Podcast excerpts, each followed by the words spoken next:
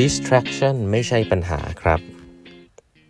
สวัสดีครับ ท่านผู้ฟังทุกท่านยินดีต้อนรับเข้าสู่ 8บรรทัดครึ่งพอดแคสต์สาระดีๆสำหรับคนทำงานที่ไม่ค่อยมีเวลาเช่นคุณครับ อยู่กับผม ต้องกวีวุฒิเจ้าของเพจ8บรรทัดครึ่งนะครับ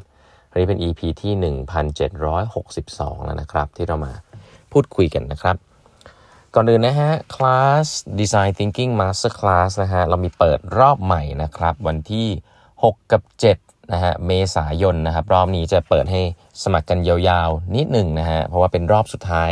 ของปีนี้นะครับใครที่สนใจจะเรียนเกี่ยวกับเรื่องนวัตกรรม innovation นะครับตั้งแต่ ground up เลยนะครับ เกี่ยวกับเรื่องของ design thinking empathize define ideate prototype test นะฮะครบเลย workshop 2วันเต็มนะครับครั้งนี้จัดเป็นครั้งที่ 27 แล้วนะครับ ใครที่สนใจก็สมัครกันเข้ามาได้นะครับมีคนถามมาเยอะนะครับ ก็เลยคิดว่าเปิดรอบใหม่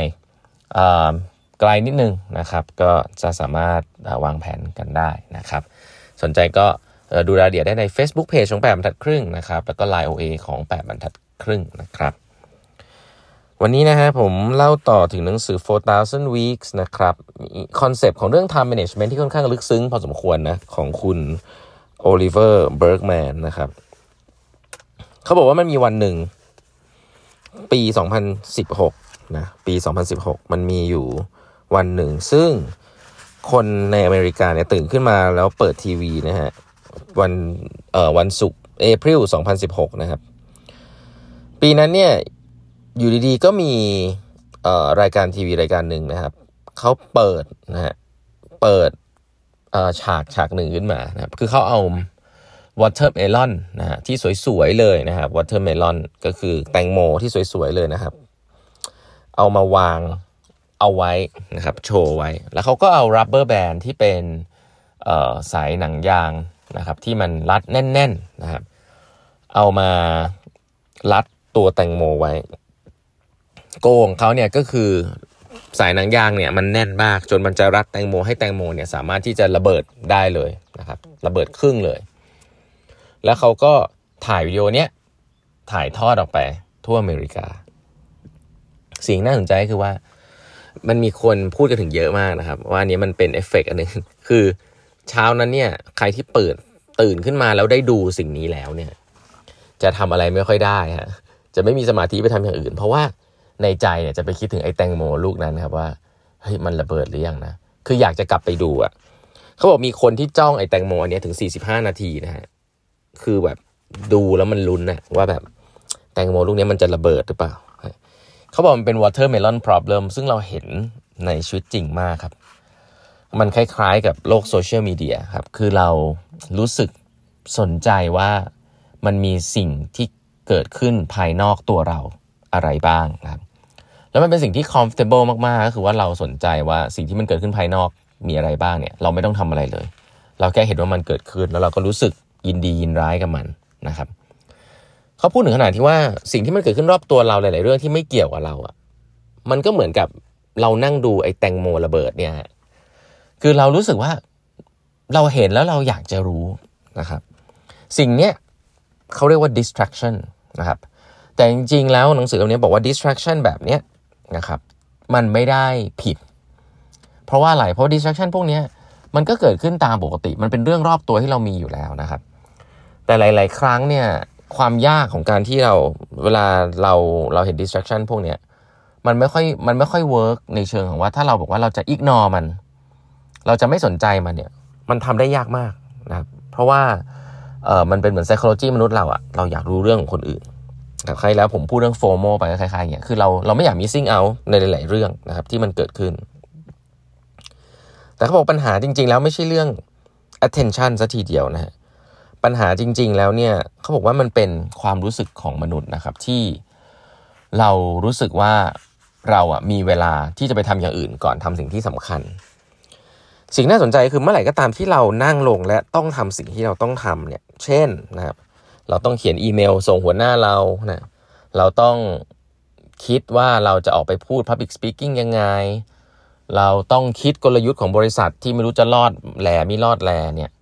เราต้องคิดว่าเราจะไปออบอกว่าบอกพนักงานว่าไม่มีโบนัสปีนี้นะครับเขาใช้คำว่ามันเป็น the discomfort of what matters อะไรก็ตามที่มันมีความสำคัญมากเพียงพอเนี่ยมันจะไม่ง่ายครับ เมื่อมันไม่ง่ายเนี่ยเรามี tendency ที่จะ procrastinate ก็คืออะเดี๋ยวไปทำอย่างอื่นก่อนแล้วกัน แล้วบังเอิญว่าโลกใบนี้ถ้าเป็นยุคก่อนโซเชียลมีเดียเนี่ยการจะไปทำอย่างอื่นได้เนี่ยมันก็ต้องเดินออกจากบ้านใช่ไหมดูนกดูไม้อะไรเงี้ยเปิดทีวีอะ แต่เดี๋ยวนี้มือถือมันเป็นโลกที่เราสามารถวิ่งเข้าไปได้โดยที่เราไม่ต้องรับผิดชอบอะไร มันเหมือนมันมี watermelon มีแตงโมให้เราไปดูได้เยอะมากนะครับ แล้วก็ทำให้เราลืมสิ่งที่มันสำคัญไปได้ชั่วคราว สิ่งนี้แหละเขาบอกมันเป็นปัญหา เพราะว่าเราอะรู้สึกว่าเวลามันมีไม่จำกัด เราก็เลยสามารถไปทำสิ่งเหล่านั้นได้นะครับแล้วเราก็ไม่อยากจะมี discomfort นะครับของการที่เราเนี่ยเจอกับสิ่งที่มันสำคัญ อย่างที่ผมบอกไป เมื่อไหร่ที่มันสำคัญเนี่ย สิ่งนั้นมันจะยากนะมันต้องใช้เวลาคิดนะมันจะต้องเจอปัญหานะครับ ซึ่งสิ่งน่าสนใจก็คือว่าเขาบอกว่าจริง ๆ วิธีเดียวครับ ยิ่งเรายิ่งหนีจาก distraction ยิ่งเราหนีจาก distraction เท่าไหร่เนี่ยเราก็ยิ่งหนีไม่ได้ครับ เพราะว่าเราดันไปโฟกัสกับ distraction ว่าเฮ้ยเราจะหนีสิ่งนี้อย่างไร เราจะทำยังไงให้เราเป็นคน productive นะโฟกัสอย่างไร แต่เขาบอก distraction ก็ยังเป็น distraction ฮะมันเกิดขึ้นแล้วมันก็ง่ายมากที่จะเกิดขึ้น สิ่งที่สำคัญที่สุดนะครับเขาบอกว่าคือการที่เราจะต้องเชื่อก่อนครับว่าคนเราเนี่ยมี limitation คือเราเนี่ยมีเวลาจำกัดนะฮะภาษาอังกฤษเรียกว่า finitude นะ finitude นะก็คือเราเนี่ยมีเรื่องจำกัด ถ้าเราต้องทำอะไรสักอย่าง เราก็ต้องทำเราต้อง confront our limitation นะครับซึ่งมันเป็น discomfort มากๆนะต้องบอกว่ามันเป็นเรื่องที่ไม่สบายใจมากๆนะครับ การที่เราเช็คโทรศัพท์อะไรพวกนี้เป็นเรื่องที่เรา comfort ครับ การตอบแชท การตอบอีเมลเขาบอกสิ่งเหล่านี้เป็นเรื่อง comfort เพราะว่ามันเป็น distraction ที่เราสามารถทำได้ โดยไม่ต้องไปซีเรียสกับมันมาก แต่เมื่อไหร่ก็ตามนะฮะที่เราคอมมิตกับตัวเองว่าฉันจะทำสิ่งนี้ให้เสร็จ ฉันจะเขียนหนังสือหน้านี้ให้เสร็จ ฉันจะไปจัดการกับเรื่องนี้ให้เสร็จให้เรียบร้อยเนี่ย เรากำลังเฟซกับ limited control ของตัวเองนะครับ ซึ่ง เขาบอกเขาภาษาอังกฤษใช้คำนี้นะว่า the truth is that I don't think there is one the most effective way to sap distraction of its power is just to stop expecting things to be otherwise to accept that this unpleasantness is simply what it feels like for finite human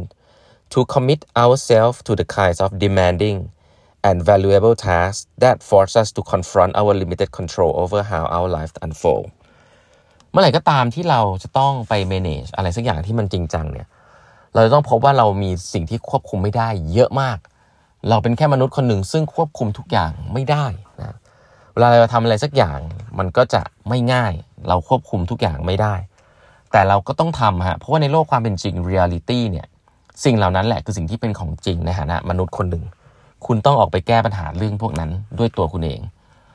เพราะฉะนั้นแล้วถ้าคุณรู้เรื่องนี้และคุณเข้าใจเรื่องนี้เนี่ย คุณก็จะพยายามทำมันให้เสร็จครับ คุณจะรู้ว่าการที่คุณจะ distract ตัวเองออกไปจากหน้าที่ของคุณ ไปอยู่กับโลกของโซเชียลมีเดียนะครับ ไปเห็นไปเอาแตงโมลูกแล้วลูกเล่ามานั่งดูเนี่ย ไม่ได้ผิดนะเป็นการพักผ่อนได้ แต่ว่าถ้ามันเป็นที่ที่ทำให้คุณเนี่ยหนีออกไปแล้วก็ทำให้คุณเนี่ยไม่สามารถที่จะเผชิญนะครับกับสิ่งที่มันยากลำบาก เพราะว่าจิตใจคุณรู้สึกว่ามันมีที่ให้คุณหนีไป หนีไปเพื่อที่จะอยู่ตรงนั้นแป๊บหนึ่งตลอดเวลาเนี่ย มันก็มีความเป็นไปได้นะครับ ว่าชีวิตของคุณเนี่ยกำลังโฟกัสกับสิ่งที่อาจจะไม่ได้สำคัญนะฮะเพราะว่าคุณรู้สึกว่ามันมีที่ให้หนีอยู่นะครับคุณรู้สึกว่า distraction เหล่านั้นเนี่ยเป็นที่ที่ทำให้คุณสามารถจะอยู่ได้ แต่จริง ๆ แล้วเนี่ยในชีวิตนะครับหนังสือเล่มนี้บอกว่า